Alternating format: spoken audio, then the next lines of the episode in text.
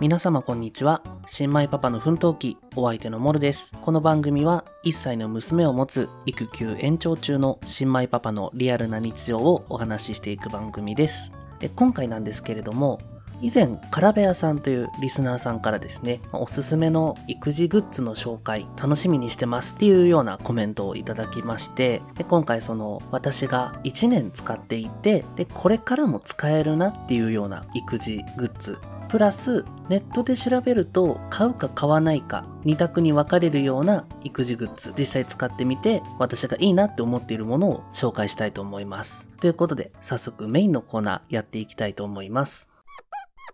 はい。ということで、おすすめの育児グッズですね。お話ししていきます。まず先に、カラベアさんコメントありがとうございます。で、育児グッズなんですけれども、まあ、その買うか買わないかで2択で分かれるもの、かつ1年使っていて、これからももうちょっと使えるなっていうものを2つご紹介していきます。まず1つ目が、おむつストッカーです。このおむつストッカー何かっていうと、名前の通りおむつを入れておく、まあ、容器というか、みたいなものなんですけど、今は私は蓋付きのカラーボックスを使っております。で、これ、私最初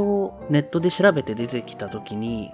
いや、これいるかなって思ったんですよね。なんですけど、最初サラが手作りでベビーベッドにくくりつけられるようなものを作ってくれたんですよ。で、おむつが入って、その上にお尻拭きも入るようなものを作ってくれたんですけど、ベビーベッドの上でおむつを変えるときはまあまあ楽だな。でも別にそんなもんそれだけでいいんじゃないかって思っていたんですが、半年過ぎ以降かな、娘がハイハイしたりとか、動き回れるようになった時に、リビングに袋のままポンと置いといたおむつを袋から取り出してティッシュをたくさん出して遊ぶ子供みたいな感じでおむつをバラバラにして遊んでたんですよね。で、それを何度も何度もやられまして、片付けるのも正直結構めんどくさいんですよね。何回も同じことをするので。ああ、そうかと。だったら、もう蓋付きで開けられないようにしたらいいじゃないかということで、蓋付きのカラーボックスを購入しまして、そこに開けたらもうとりあえず適当にバッとおむつ入れて、で、お尻拭きもポンってそのまま入れといて、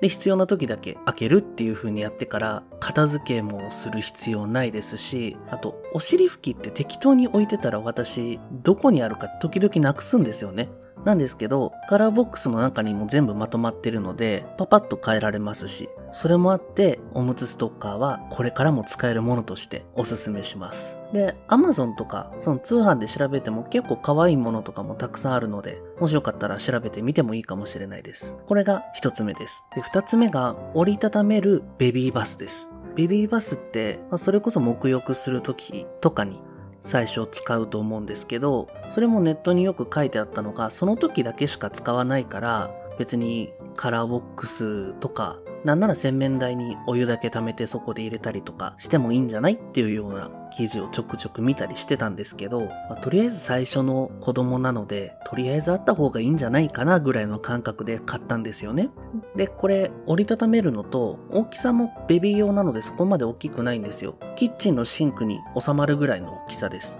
で、片付ける時も乾かしてギュッて畳んでおけば場所も取らないですし、それで何が一番助かってるかって、今でもまだそこに入れるんですよね。娘用のお風呂として入れるので、ワンオペでお風呂を入れると、自分の体を洗ったりとか、体拭いたりする時間って結構バタバタで、娘もどこに、あ、兄ちゃんだ。兄ちゃんもどこに待機させとけばいいかとかっていうのもいろいろ悩むところあるんですけど、そのベビーバスがあれば、体洗ってる間は、その中でお湯を張って座っておいてもらって、で、体洗う時も見えるところでそういう風にお風呂に入れておけば、体も冷えないし、とりあえずは安心かなっていうのでおすすめです。何より場所も取らないし、自分の体を洗う時間ができるっていうのが本当に大きいですよね。兄ちゃんも座って足を伸ばしても、ちょっと余裕あるぐらいの横幅の大きさのものではあるので、そこまでぎゅうぎゅうで狭いってこともないですし、まだもうちょっと使えるかなということで、この折りたためるベビーバスおすすめします。この2つでどっちが一番おすすめですかって言われたらすごい悩むんですけど、そうだな、強いて言うなら、おむつストッカーは私助かってますね。いやね、私のメンタル的な部分なんですけど、掃除した後におむつをばらまかれて、片してまたばらまかれてっていうのは結構ストレスが 結構ストレス大きかったので、パパとママの精神衛生面でもそこはおすすめです。はい。ということで、メインはこの辺にさせていただいて、次はパパの気づきのコーナーをやっていきたいと思います。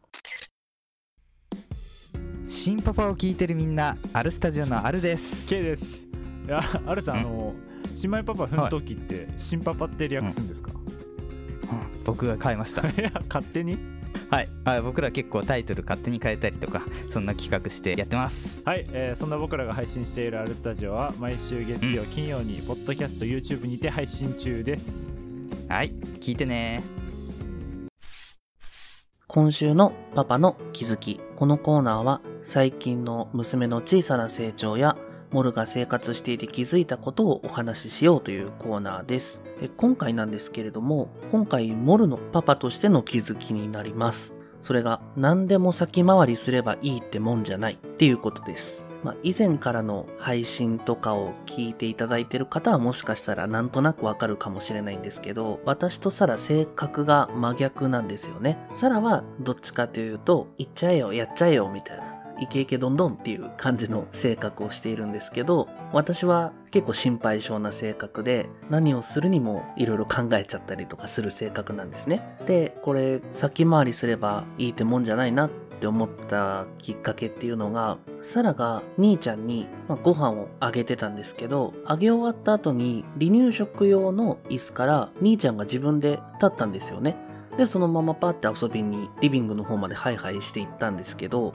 私、その椅子から立てるっていうのを知らなかったんですよ。で、なんで知らなかったかっていうと、毎回椅子に座らせるときに私が抱っこして座らせて、で、食べ終わった後も私が抱っこして、まあ、床の方まで下ろす。で、兄ちゃんも私が抱っこするのを待ってるんですよね。だから、もうこれが普通だと勝手に思い込んでて、椅子から自分で降りれないって私思ってたんですよ。で、サラがご飯あげてる時に、その兄ちゃんが椅子から自分で立ってるのを目撃して、え、兄ちゃん自分で立てるの？すごいじゃんって話をしたら、サラは普通に明らかんと、え前からできるよ？って言ったんですよね。私からしたら、え？っていう。そんな私の方がずっと一緒にいるのに、私、それできるの知らないんだけどって思ったんですよ。で、何でもかんでも先回りしてやってあげてってやってると、兄ちゃんの成長を妨げてるなっていうのにその時気づいたんですよね。で、思い返してみれば、以前お話しした掃除機をかける時に私はすぐ抱っこするけど、サラは掃除機かけ終わってる間、兄ちゃんのこと置いといて、で、兄ちゃんは掃除機を見て威嚇して、とかってやってたんですけど、さらにその話を聞いた後に、私もサラと同じように、ちょっと抱っこしないで掃除機かけたら、最初はビクってするんですけど、その後克服したんですよね。自分で掃除機まで寄っていって、掃除機叩くまで成長したんですよ。すごい音鳴ってるのに。だから、あ、こうやってある程度は、まあ、突き放すじゃないですけど、補助を入れないで接さないと、兄ちゃんの成長にもつながらないんだなっていうことに気づきまして、これが今週の一番大きな私の気づきですね。まあ、完全に見ないわけじゃないんですけど、これからはちょっといろいろ少し離れたところから兄ちゃんの様子を見れるようにしていきたいなと思います。はい。ということで、今週のパパの気づきのコーナーは、こちらで以上になります。次は、これってあるあるですよねのコーナーです。これってあるあるですよね。自分の中ではあるあると思っていたことでも、他のお家はあるあるじゃないかもしれない。それをここで皆様に決めていただこうじゃないかというコーナーです。今回のあるあるは、爪を切るの怖いです。短くシンプルなんですけど、自分の子供の爪を切るのって怖くないですか？なんなら人の爪を切るのですら怖いじゃないですか、大人でも。なのに、こんな赤ちゃんというかもう幼児なんですけど、もう幼児の細い指の細い薄い爪を切るのってめちゃくちゃ緊張しません？本当に上司に怒られに行くぐらい緊張するんですけど私。もうずっと手プルプルしながら私は切ってるんですが、緊張しすぎて。それはそれで危ないと思うんですけど。まあでもあの、爪切りの間は、さすがに何かやばいのが手に近づいてると思うのか、兄ちゃんもバタバタ暴れないんですよね。兄ちゃんはちゃんと落ち着いて切られるのを待ってくれるんですけど、私の方がブルブルして爪切りが暴れているっていう そう逆な立場の状態になるのでいつになったら克服できるのかこれからたくさん爪を切って成長していくしかないですね。何年後になるんでしょうね、まあ、そこでもサラは「なんだそんなの簡単じゃん」って言ってパチンパチンって切ってくれるんですけどねサラは。はい。ということでこれってあるあるですよね。のコーナーはこちらで以上になります。最後まで聞いていただいてありがとうございます。新米パパの奮闘記ではお便りも募集しております。説明欄の Twitter お便りボックスの URL から番組の感想や質問、先輩パパ、ママからの経験談やあるあるなどお気軽に送ってみてください。そして感想もお待ちしております。Twitter でつぶやいていただく場合は、ハッシュタグ、モルンチュ。モルはカタカナ、ンチュはひらがなでお待ちしております。それではまた来週。さようなら。